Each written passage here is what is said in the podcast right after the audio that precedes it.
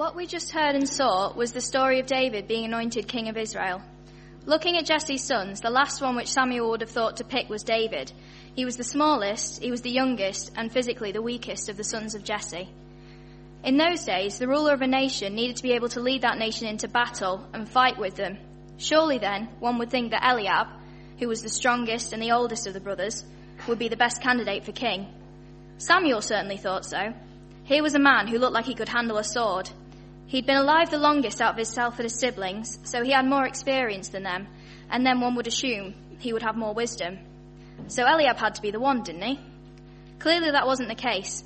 God told Samuel he was wrong because the Lord does not look at the things people look at.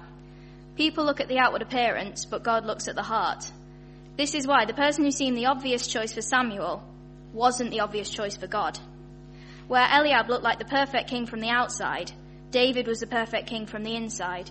He had the heart that God wanted in a king, and that mattered more than his height, build, or his age. We need to be careful not to judge people by how they look as well, because the truth is that that isn't how God judges people. And if we want to be more like God, then we need to do things the way that He does them. How many times can we get things wrong about a person because of what we think about their appearance before we realize that that just isn't the way to look at a person? We need to see people through God's eyes and not through our own. Also, because we know that people use our appearance to work out what kind of a person we are, how easy is it to get swept up in trying to alter the way that we look in order to give off the impression that we want to give? Everyone does it, and it isn't wrong in itself. God has nothing against wearing makeup or doing your hair a certain way or wearing clothes that make you feel like you look good. It gets dangerous when we start to set that above what, what's on our hearts and above how we speak and how we act. How we look doesn't matter to God because God looks at the heart. So we need to make sure that our hearts are set right before we even think about how bad our hair looks in the morning. It's like the videos of Through the Keyhole that we saw earlier.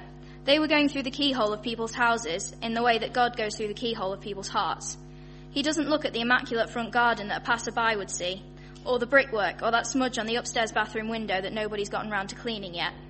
God goes straight through the front door and he learns every nook and cranny of every room in your heart. Imagine trying to play hide and seek. He'd know more hiding places than you do in your own home.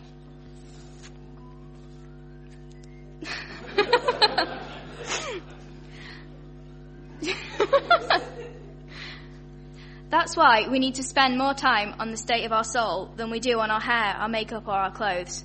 When God looks through the keyhole of somebody's heart, He's searching for somewhere to make a home for His spirit. For his spirit. The Holy Spirit wants to live in you, and you need to make sure that your heart is ready for it.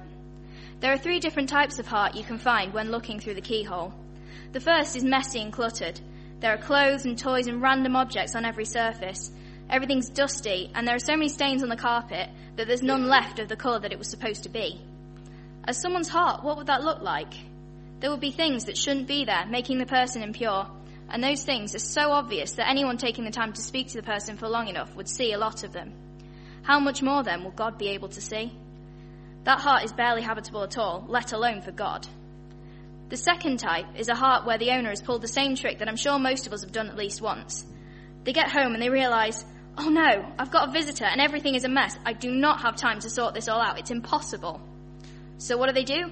They take all the clutter, open the cupboard under the stairs or the attic and shove it all in there. They lock the door, put the rest under the bed and quickly hoover all the floors. I mean, who's going to know, right? What's the problem? Well, if God can beat you at hide and seek, I think he can beat you at hide the mess under the bed. He knows your heart better than you do. He knows what you've locked in the cupboard or in the loft. He knows, and the Holy Spirit can't dwell in a heart like this. The owner of a heart like this will be someone who seems okay to people outwardly. They give out every sign that nothing is wrong because they pretend that's true. The trouble is that it really isn't true. The final type of heart has been cleansed by God Himself. This is where God can live and work through the owner of that heart. All the clutter and the things distracting the person from God have been taken away. This is what matters to God, and this is what He wants. He wants to create that third, clean type of heart in everybody so that He can live in you, regardless of whether supermodels wish they look like you or you think that there are zombies more attractive than you are.